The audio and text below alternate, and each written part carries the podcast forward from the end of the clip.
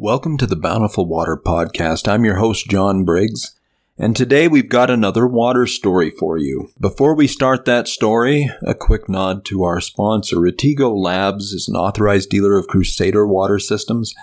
We've got the best test, so we had to have the best water treatment system on the market. Retigo tests for more than a dozen things that affect water quality, and then from that, we create a comprehensive profile. And with that profile, we work with Crusader Water Systems to create a custom system designed just for you. You know, it may surprise you to know that our tests have revealed that each home has different water chemistry.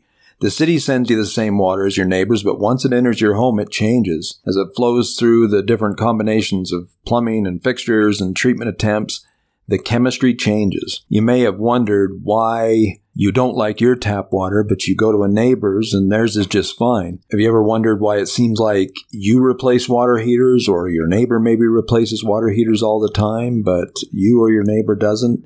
It's not bad luck, it's just chemistry. So let Retigo Labs take care of the chemistry so you can take care of your family, and together we can have perfect water. Okay, as I mentioned, today we'll spend a few minutes telling you a story. Like I mentioned last week, this is a water story, but it's also about some other things. So we're going to start today's podcast with the story of a man named Willie Durant. The setting is a smallish town along a river. To avoid going too long on the detail, I'll just introduce Willie as a gifted salesman who left high school in the 1880s. So that's the 1880s before his senior year. Seeking his fortune, he sold everything from lumber to patent medicines, like we talked about last week, and finally settled on cigars after selling 22,000 cigars three days after starting a new sales job. He obviously was gifted. So Willie traveled on horse or on foot throughout the territory to sell the cigars, and after a few years of doing that in 1886, young Durant, age 24, at that time hitched a ride from his friend who had purchased a new cart. Now, carts up until then had been mostly utilitarian and they were much like what you see as the simple wagons that are still around today, but these were fixed axle wagons that they had. They were noisy, rigid, uncomfortable things that jarred your teeth and rattled your bones so badly that you really rather walk than ride in one. His friend's cart was very different. Durant had never ridden in a cart like this one. It was small and durable, it had large wheels and two seats, but most importantly, it was very smooth. A clever spring design made it glide nicely on bumps and turns, and even when the horse was moving fast, it was just smooth. So immediately the salesman in him knew that he could sell something like this easily if it wasn't too expensive. After finding out where his friend got the cart, within one day, this 24 year old cigar salesman had made the cart manufacturer an offer secured a loan, and purchased the cart company and the patents and everything for $2,000. He went and sold half of his company to a friend who agreed to manage the business so that Willie Durant could go out and make sales. One of Durant's first marketing ideas was to enter one of the carts in the Tri State Fair in Wisconsin. To put that in perspective, today that same fair draws more than a million people over a seven day period each year. So back then, fairs were the place to go see new and innovative items that you would never have had a chance to be near at the time. So the cart he entered was so smooth, it had such a great ride, and it was so innovative that it won the blue ribbon, which was a highly marketable endorsement at the time. If you had a blue ribbon animal, if you had a blue ribbon product, people knew what that meant. It knew that uh, you knew that it had gone into competition against a bunch of other products and won. So he leveraged that win into agreements with companies in Milwaukee and Chicago to sell carts. So a few days after that, he returned from that trip with orders for 600 carts. He kept to himself the fact that he only had two made, the one he put in the fair and the one that was back with uh, the manager of the company. So anyway, this aggressive expansion translated into buying out those that were manufacturing the parts so that they eventually owned every piece of the production. Within 10 years, the company was selling carts all over the US and Canada and even Australia. So Durant tracked preferences, which was something kind of new at the time. He tracked preferences, what people were buying, what they liked, and he noticed that the black carts sold best in the East, but in the Midwest, they preferred, preferred a choice of colors. He had all kinds of colors, even pinstripes. So by 1901, Durant had transformed that $2,000 investment into a $2 million a year business. By 1906, they were the largest carriage manufacturer in the world and employed as many as a thousand workers a day, making 480 carts every day. So let's fast forward a little bit. Ten years later, in 1904, Durant was approached with a new product, the horseless carriage. Henry Ford was in production on these, and we all know who that is. Durant had seen the contraptions that Ford had. He thought they were dangerous. He'd even forbidden his daughter to ride in one. But the businessman in him told him to go check it out. So he went and he looked at this opportunity, and he was actually very impressed. In fact, so impressed that within a few months he'd bought the rights to this new creation from the inventor, David Buick. Taking a page from his past success, he entered the Buick into a New York show where people could get their first look at a car. Most people had never even seen one. He left that show with an order for more than 1,100 Buicks. So one of the first things Durant did, based on his experience with varying preferences on the carts,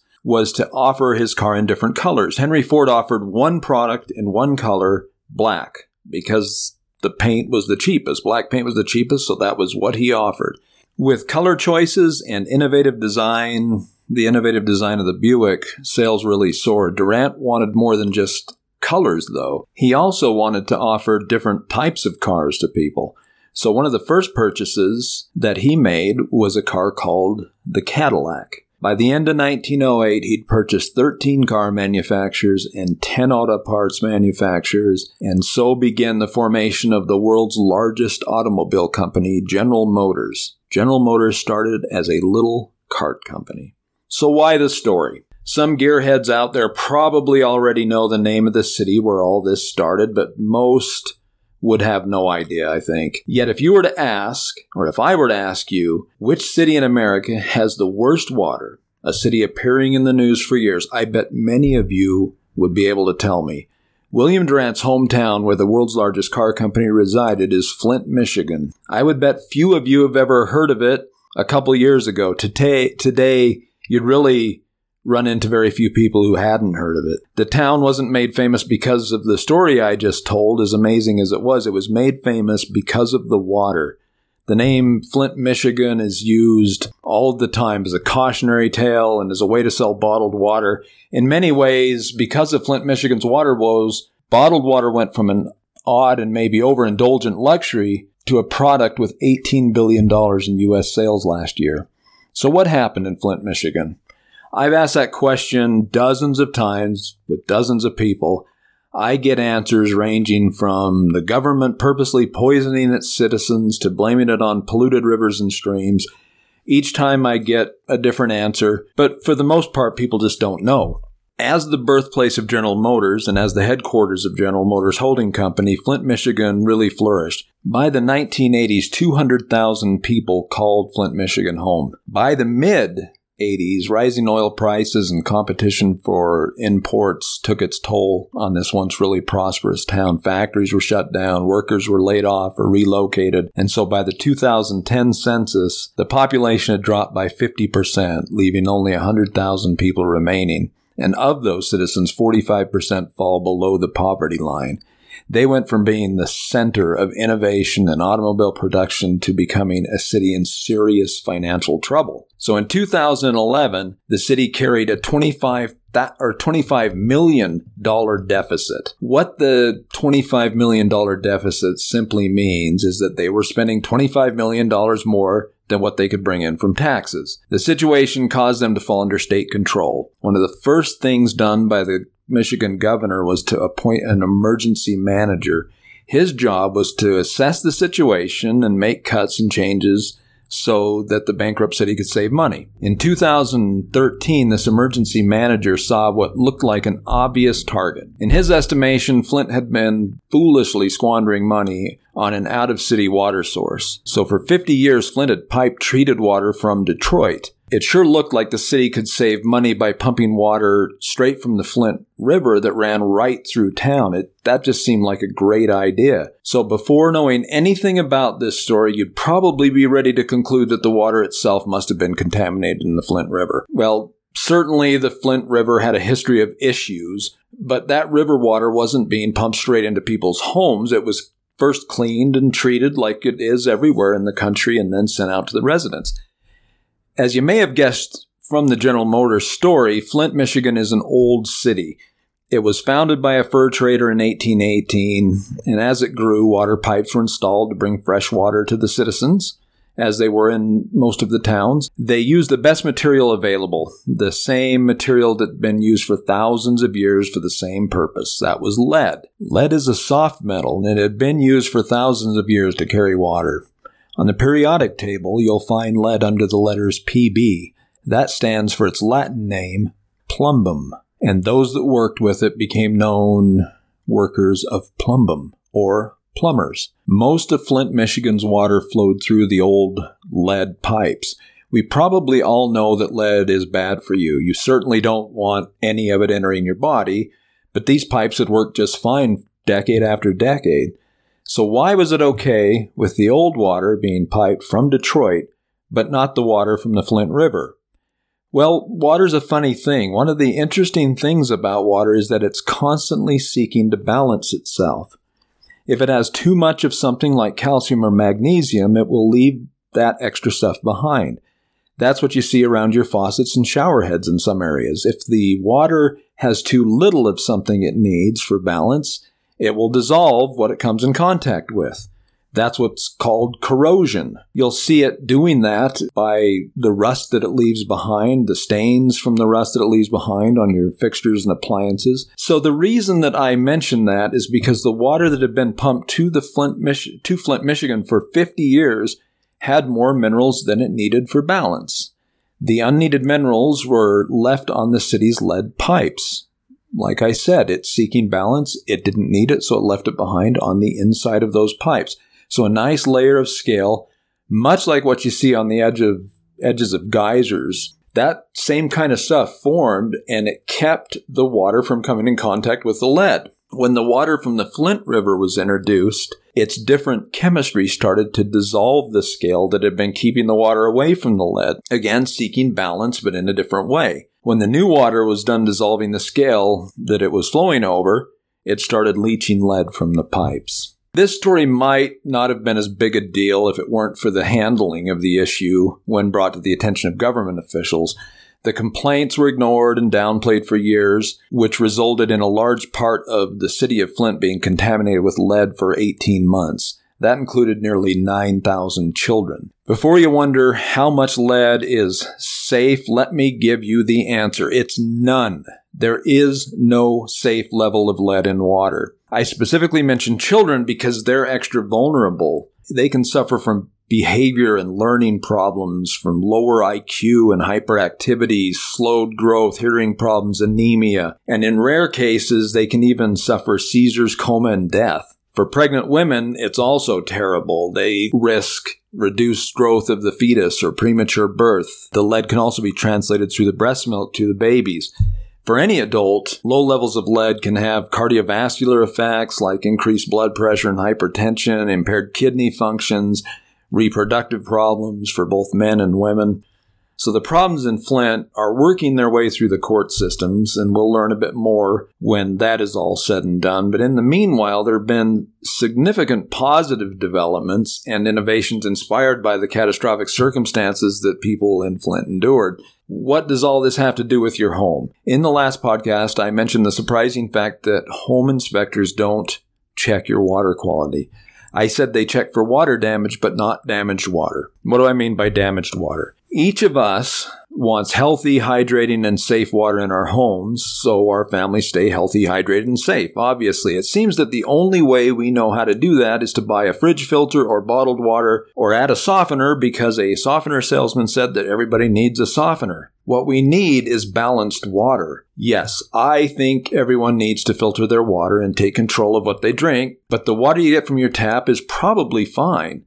I like the idea of filtering because it gives me a level of confidence that nothing can slip through, and I also have a way to balance it so that it tastes like I want it to taste and has the minerals in it I want it to have. I also think that everyone needs to do something about the hardness in their water, but every softener salesperson I've met treat water like it's the same no matter where you go. As we learned from that Flint story, The next town over probably has water with a completely different chemistry. Well, I'm here to tell you that the water may well be different one house over. So while developing that uh, TTR2 spectrometer, Retigo Labs found something startling. Every home they tested had different water. Even though the water supplied to their homes was basically the same, the water in the homes right next door to each other had different water chemistry at their tap.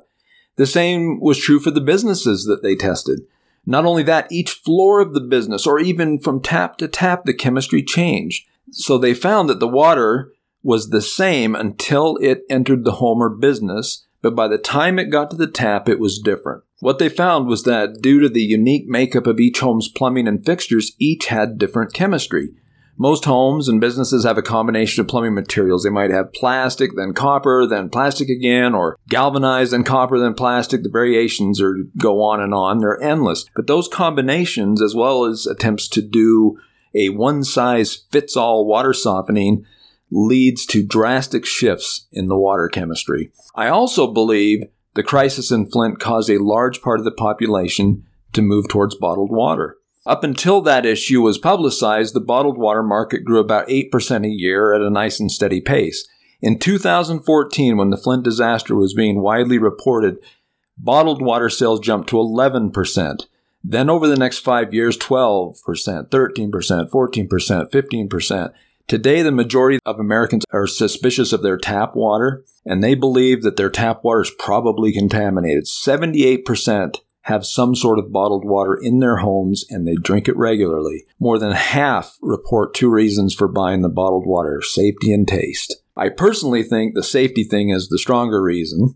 We touch briefly on this crazy story of a prosperous city and these poor inhabitants who've really been put through some crazy stuff, both economically and some long term serious health challenges that could have been prevented. As our society grows, each of us are going to need to take control of making sure our water is safe. Absolutely, we do have the right to a reasonable expectation that the water we're getting from the tap is clean and safe, and most of the time it is. It's that possibility of issues that keeps me talking about water and hoping we'll all see the importance of taking control of our own water and our own health. It costs you, like I've mentioned before, an average of $250 a month to do nothing or to do the wrong thing. But balancing your water will save that money and put the control in your hands. So let Retigo give you that control. Retigo really can give you that control. That's my story for today. Please like the podcast and subscribe so that you'll be notified of new discussions. Leave comments on water related topics or questions that you'd like to discuss. Check out our website, www.retigolabs.com, and contact us so that we can show you how to save that $250 a month and get control of your water footprint. If you are a local person and happen to get the Davis County Journal, check out our ad. It's towards the beginning of the publication. We're running a coupon for 25% off, and we also decided to do a $250 gift card to go with the 25% instead of just one or the other like we'd been doing. It's an amazing deal.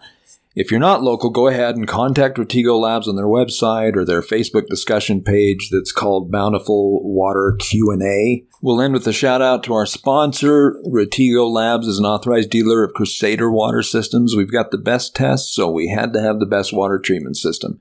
Retigo tests for more than a dozen things that affect water quality. From that, we create a comprehensive profile. With that profile, we work with Crusader Water Systems to create a custom system designed just for you. It may surprise you to know that our tests reveal that each home has different water chemistry. The city sends you the same water as your neighbors, but once it gets in your home, it changes.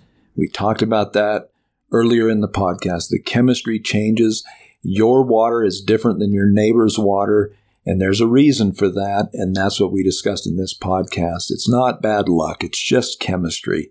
So let Retigo Labs take care of the chemistry so you can take care of your family, and together we can have perfect water. Thanks for listening.